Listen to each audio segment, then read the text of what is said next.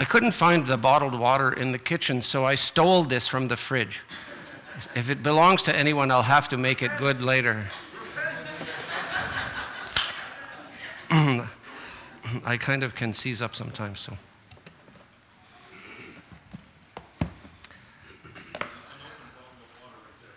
Oh, too late. Mm. But thank you. Good to see you all here this morning. Let's begin with a word of prayer. Father in heaven, we marvel at your greatness. We thank you that you have reached down and through your Son brought salvation to our souls. If there's anyone here who does not know about this salvation, may the revelation of your salvation come through your Spirit to their souls. We thank you for your word. We pray that we would be instructed in heart and mind this morning. In Jesus' name, amen. We often, not often, before COVID, we always had evening services, and evening services were sort of traditionally what you might call an opportunity for the speaker to teach the believers on subjects that are essentially for believers, to, to strengthen the believers. What we have not had for a couple of years is evening services, and as a result, there has not always been, there's been good teaching. Um, I've really enjoyed the ministry of many of the men, all of the men. Um, I just say that because this message is not um, a gospel message, and it's not a go- it's just not a gospel message. But I felt keenly, I prayed about it, and I felt that this is the subject that I should speak on today. And um, I mentioned the other evening, we have house guests. Welcome to Fred and Veronica from Ottawa, and to my sister-in-law, Cindy Minnie, and her husband, Anton. Very glad to have them. They are our house guests. Um, it was great to have a little space, uh, some space in the basement. I just want to say to Fred and Veronica, you can come to my house anytime. You should see them dive into the kitchen. Uh, like Veronica's at the stove, Fred is pulling out the frying pans. You can come to my house anytime. Not, they are the opposite of passive house guests, the very opposite. So my subject this morning is um, marriage and the marriage covenant, and I would like to begin by th- uh, thinking for a moment about the origin of the word marriage. The uh, the word is etymology, the source of the word, and there's a couple of options there. One is uh, co-ven, and ven means come, and co-, co means together, so to come together, and so a marriage indeed is two people coming together. And convenire has to do in Latin with fitting together. But if you take those two concepts, come together and fit together, and use them both, I think they're very appropriate for marriage. Very appropriate indeed. And in my prologue, um, I want to talk a little bit about contracts versus covenants, and then there will be a three-part message. It is now quarter to twelve. Wow.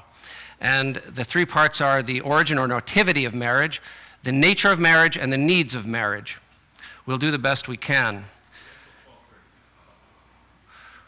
I've been told. In terms of, of, of a prologue, um, we see in the world, we see in the world uh, a greater use, a common usage, if there is a marriage at all, of prenuptial agreements. And I find that fascinating. I would like to contrast for you between contracts and covenants. Recently we hired a plumber. I arranged for the plumber. I had I met him here. We looked at where the leak was coming down from. And they sent us a quote as to what it would cost. And it was really cool. In emails, accept, click. Okay, now they're coming. Replace the valve, and we pay the bill, and that's what we needed done, and that, that was what was done, in fact, and more. And now we simply pay the bill, and that contractual relationship is over, and the terms of it were extremely clear, a contractual relationship. So that's one end of the spectrum of, you might say, relationships of people coming together uh, in some sense. On the other end of the spectrum, you have biblical covenants. And covenants are uh, very relational. They are very relational. And they are um, perhaps shockingly vague. The classic, and uh, here's a classic example, a good example from the scriptures, Ephesians five twenty-five. Husbands, love your wives. Well, what exactly does that mean? That means a world of things. Can you write them all down? No. Can you get the idea? Well, I hope so. God put it there through the Apostle Paul, guided by the Holy Spirit, that we should love our wives. Husbands should love their wives. A world of implications, deep and broad and profound, and you might say vague. Now that's concerning. I guess that's concerning. I suppose it should be concerning. But through the guidance of the Holy Spirit, through the guidance of Scripture, through achieving, I would say, a sort of minimal level of Christian maturity, it is possible to begin to understand what the love of Christ means to the church and to us, and what, therefore, the love of Christ should mean for me toward my wife. I figure that if the criteria for giving a, a, a sermon on marriage was that the person giving the sermon has to have a perfect marriage, we would never give a sermon on the subject of marriage. So I rush in where angels fear to tread, except the Lord Jesus taught us that angels don't get married. The idea of uh, expectations uh, is important, as you know, in many aspects of life. I expected the plumber to do what he said he would do. And in life, whether it's your career or your marriage or friendships, there's many um, umbrellas under which we could consider these aspects of expectations um, within a given context. And if you have misguided or inappropriate expectations entering into a relationship, you are entering into trouble. I think we can agree on that. Having inappropriate expectations generally leads to trouble. And so the idea of a marriage being a covenant as opposed to a contract is an important distinction. You know, the How, how you know, the world contaminates the scriptural covenant of marriage with prenuptial agreements that try, try to itemize what this means to get married. That contaminates the covenant and undermines it, and in fact is a pointless exercise. You know, you're, you're, you're, you're married one year, a young lady, a bride, is married one year, and her husband speaks to her with a level of irritation which is above the acceptable threshold of irritation. And did it say somewhere in the prenuptial agreement, the level of irritation shall be not more than this? Right? There's no end to it. There's no end to it. This is where lawyers make money and have fun, is, you know, breaking everything which is based on good faith into line items. It's interesting that in the general theological picture, the Apostle Paul said the letter kills. There is a sense in which, there is a sense in which trying to put down every last aspect of proper behavior is, in some sense, a self-defeating kind of thing. I should be careful because the Bible is full of, of instructions as to what is appropriate versus inappropriate behavior. But you think of the law. It was mentioned this morning about grace and the law. When you think of the law, then you you remember that there's supposed to be something like six hundred sixteen specific instru- instructions. Here it is. six hundred sixteen specific instructions. And Jesus gets in conversations with people. And we find out, as you can also find in Deuteronomy, that there are essential principles which actually make the rest of it, in some sense, unnecessary. Love the Lord your God with all your heart and all your mind and all your soul. Are you going to steal from somebody if you love God? God is not pleased with that. You should know that. You know that. If you love God, you don't do this. You don't tell lies to people. If you love God, living honestly before God, and love your neighbor as yourself. You don't lie and steal from your neighbor if you love him. So these broad and deep and profound principles that we can find in the Word of God that the Lord Jesus himself pointed to in discussions of the law point to the fact that biblical covenants are deep and profound and wide and um, extensive in their implications.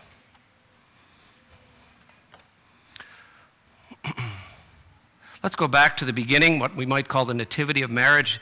Interesting that marriage was defined at its birth. It's very important when we think about personhood, and you will find that the atheist has a lot of trouble with this. There are, in fact, um, philosophers that you can listen to their lectures on things like YouTube that will actually uh, f- tell you, and they firmly believe, that your consciousness is an illusion because, according to Darwinian evolution, you are a collection of chemical compounds. And the sense that you have of, of uh, what Voltaire said, I think, therefore I am, well, that's a profound statement. There are philosophers out there that are backed into the corner of Darwinian evolution because they say, well, if everything is nothing more than a chemical reaction, you are reorganized mud. And therefore, the idea that you have personhood has no basis. This is very, very significant. You should take people to task if they start talking about, you know, um, per, the, the, the invalidity of this pers- this idea of uh, person and this personhood. Where does it even come from? It comes from the ultimate person in the universe that pre-existed the universe. That person is God. God is the ultimate person with a capital P. He created man. He gave man as a special creation personhood. And Eve from Adam had personhood, and now you have persons. And their personhood is derivative from the Creator. That's where the personhood comes from. That's important to remember. We can read here in Genesis chapter two, starting at verse eighteen and going down to twenty-four. Then the Lord God said, "It is not good for the man to be alone. I will make him a helper suitable for him." Out of the ground the Lord formed every beast of the field and every bird of the sky and brought them to the man to see what he would call them. And whatever the man called a living creature, that was its name. The man gave names to all the cattle and all the birds of the sky, to every beast of the field. But for Adam, there was not found a helper suitable for him. So the Lord God caused a deep sleep to fall upon the man, and he slept, and he took one of his ribs and closed up the flesh at that place. The Lord God fashioned into, fashioned it into a woman, the rib which he had taken from the man, and brought her to the man. The man said, "This is now bone of my bones and flesh of my flesh. She shall be called woman. Bone of my bones and flesh of my flesh." He's now united with her, and he's reunited with her at a very fundamental level in terms of personhood and origin. They share the personhood being from God, the ultimate person, and they share the same D N A.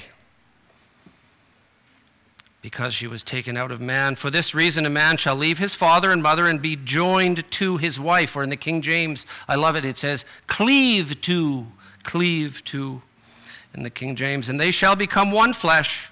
And the man and his wife were both naked and were not ashamed. So, this is going back to the origin. The multiplication part comes later with the children. And so we have the word cleave. In what sense cleave? Well, first of all, is a physical union intended by God to produce children. If you listen to the way that the world views the physical union between a man and a woman, it is portrayed in various false ways, and it is portrayed as a recreational activity. It is portrayed as something in which, if children should be implied as a result of the union, that is something that can be that that result can be put a stop to, that the unborn child can be done away with, because they are inconvenient. And it does not, the world does not um, recognize that this union and that these two people are from God. So first of all, this cleaving is a physical union. Secondly, in its application in society, it's a legal union. It says he leaves his father and mother. I remember the first time I filled out a form after I got married. Before I got married in nineteen eighty-two,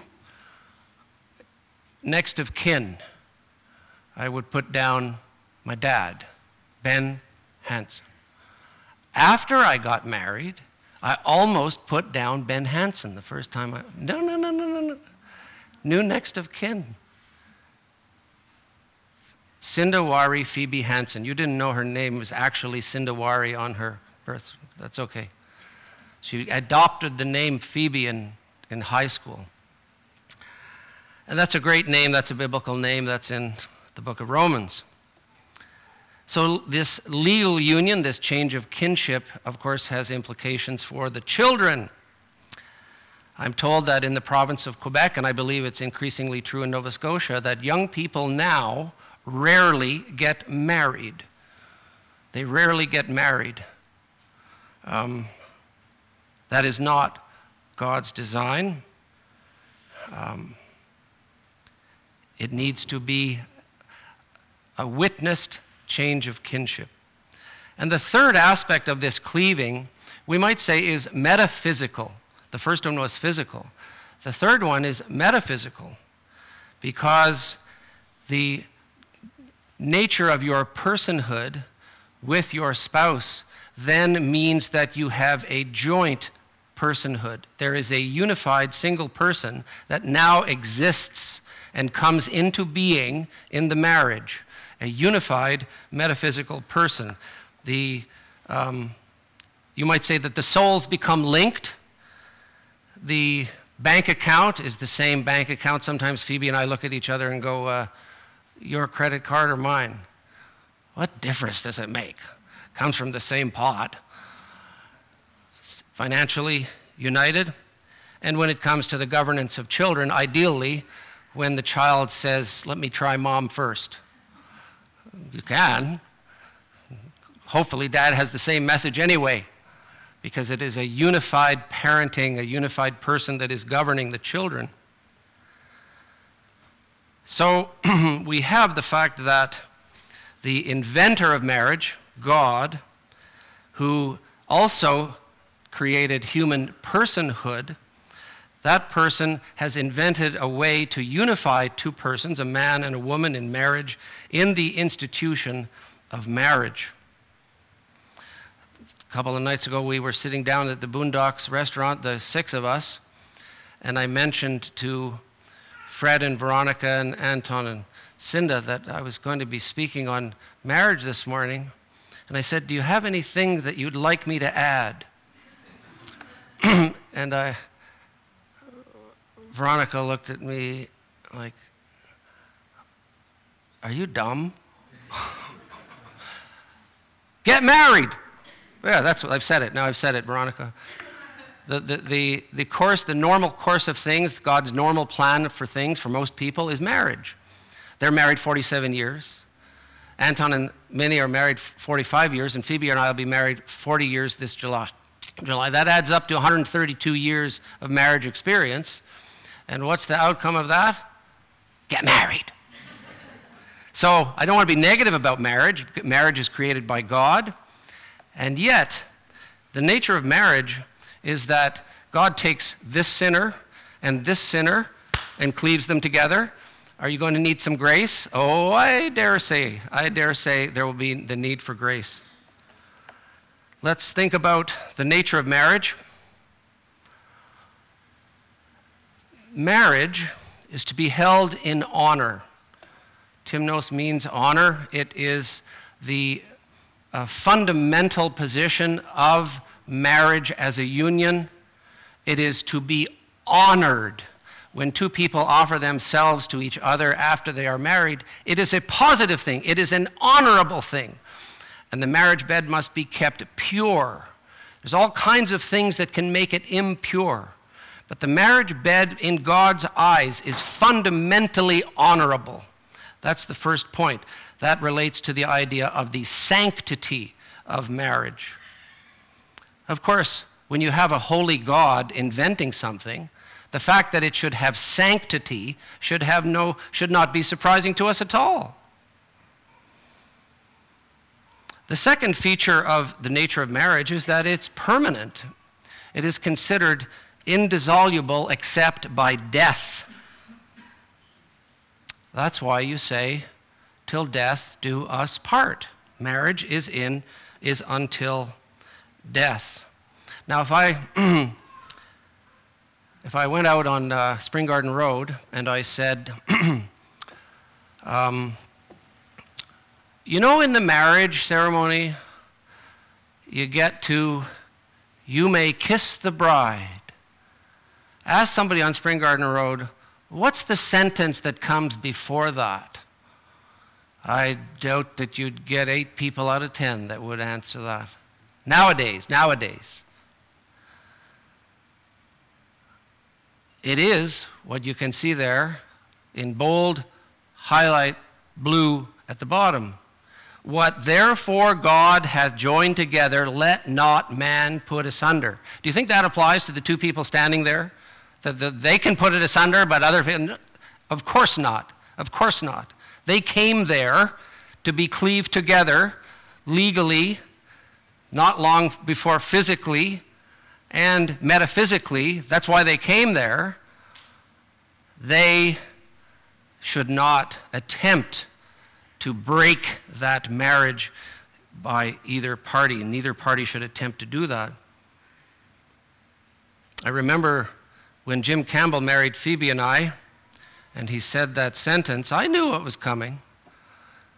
What God has joined together, let not man put asunder. And I was going for it. And he said, ah!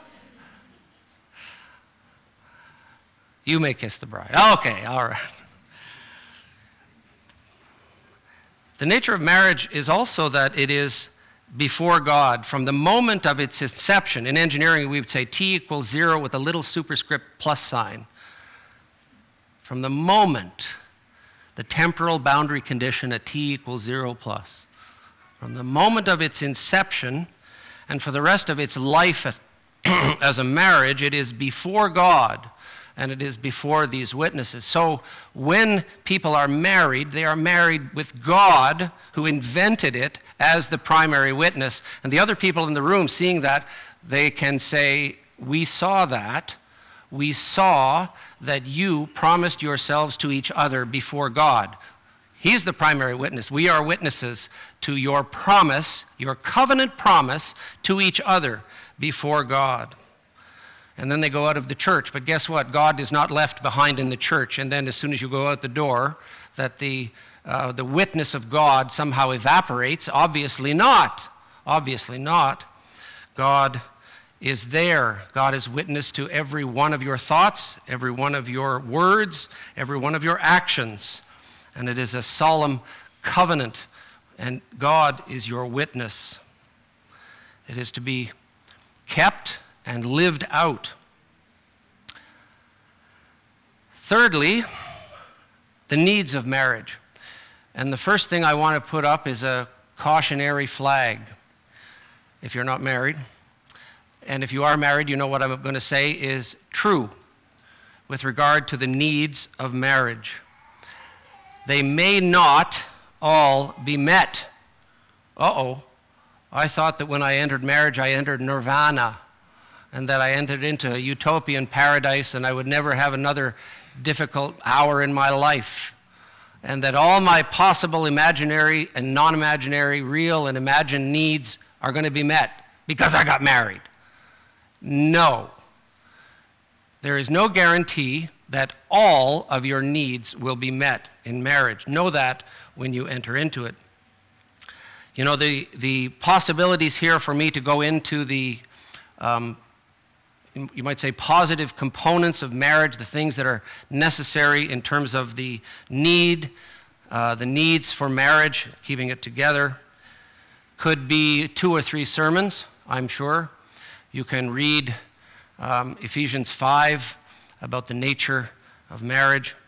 But I will throw out here today, this morning, things that, um, uh, along with uh, Scripture, that I feel that I should bring up this morning. And the first one is transparency. Can you live in transparency, in complete transparency? It puts me in mind of the old joke, the old Christian sort of cliche joke that, um, you know, the Bible teaches that we should all be servants. Oh, that's good, cool, yeah, cool, good idea. I like this. Just don't treat me like one. I like the idea of being a servant. You start treating me like I'm a servant, then I get all bristly. So the idea of transparency, I might make that comparison. Yeah, be transparent to my wife, transparent to my husband, yeah. And then you get caught in a small thing, hopefully a small thing. And what do you do? Do you bristle and do you get angry? Listen, you signed up for transparency. If you get caught in a small, hopefully small matter of not being transparent, you need to be able to be humble. That is what you signed up for, to be transparent and to be humble when you fail to be completely transparent. Sometimes it's not necessarily a Uh, conscious decision to be less than transparent with your spouse. Sometimes it's a failure to communicate. Failure to communicate. I'm put in mind of the fact that we now, my wife and I, live in an empty nest. The four children are all out in the great big wide world with uh, wives, and in three of the four cases with children. And we're in this house. And it's about the same size house as we lived in when we were raising the four children. And we're going all through this house, and we're trying to talk to each other sometimes. What? What? What? You're talking to me from the other side. What? You know, so there's a certain amount of that goes goes on. And you don't, what was, didn't understand, you know, you don't always necessarily understand perfectly what the, what's trying to be communicated. But marriage is, of course, about communication, communication of a transparent nature at all times. Marriage is about loyalty, loyalty. The um, defense, you know, the United States, if it goes on nuclear alert, goes up to, they crank up what they call the DEF CON, all right? You want to be on a pretty high DEF CON in marriage to defend your marriage. Not, first of all, defend the children against the teacher. No, no, no, no, no. You want to, first of all, defend the marriage. And in the context of loyalty, secondly, you want to always defend your wife.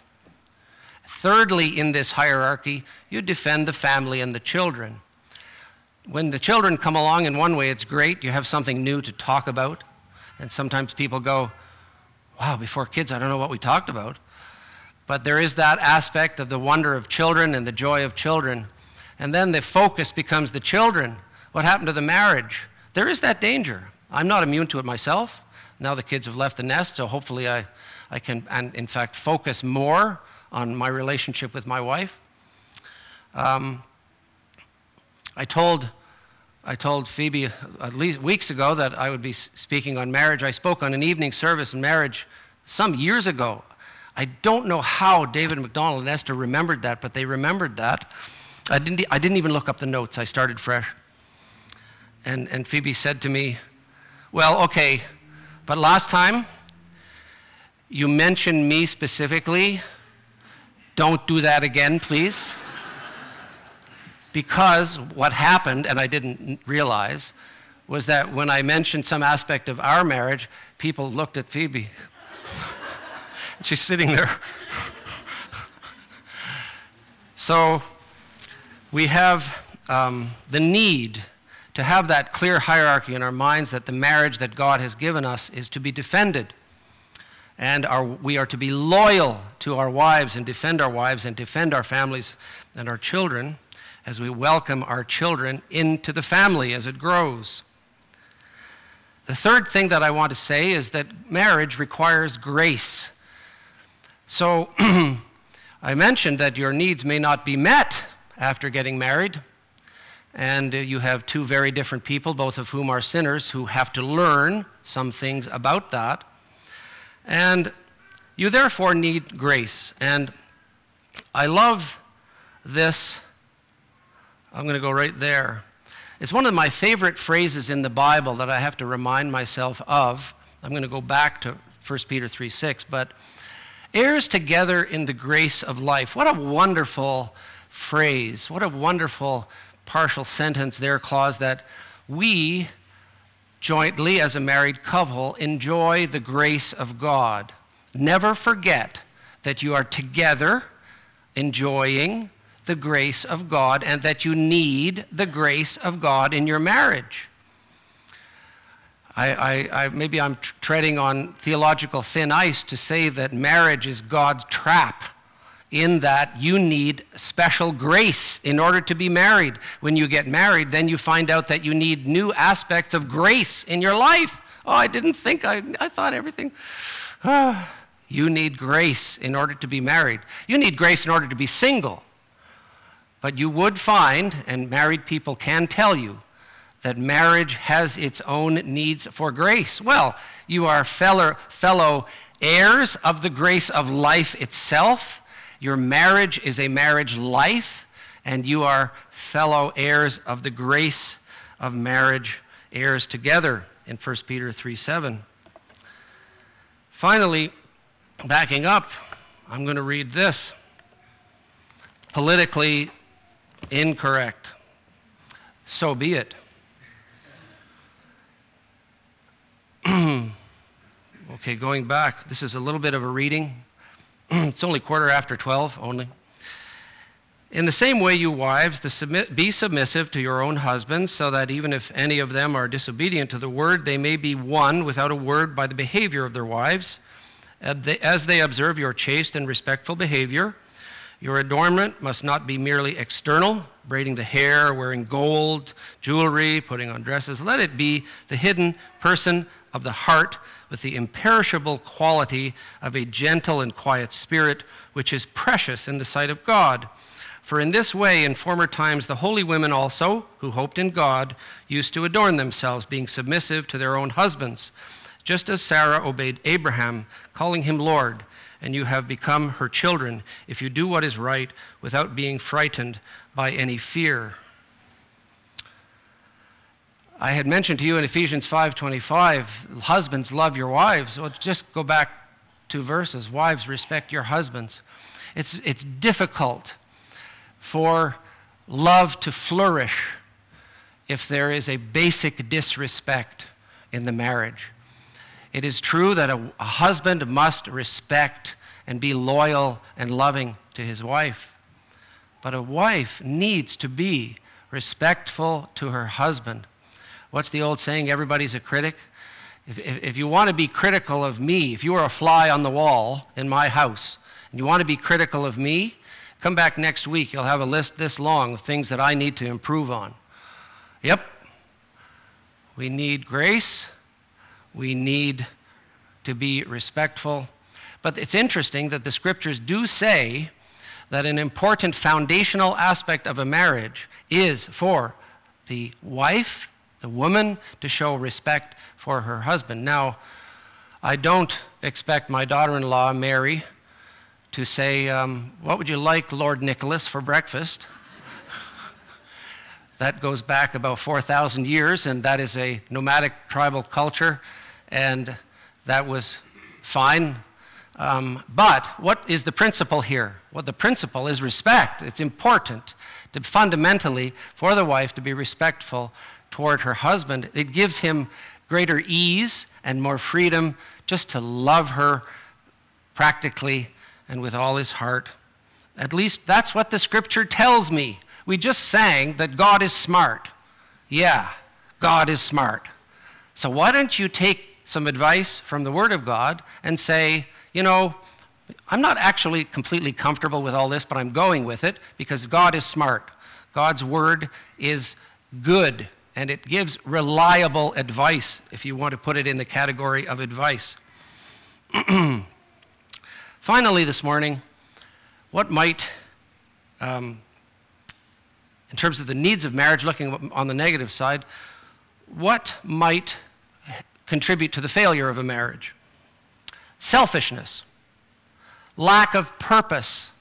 I'm glad that my wife and I, you know, you take something pretty simple, like E S L that we've been doing from back to Memorial University when I was teaching there.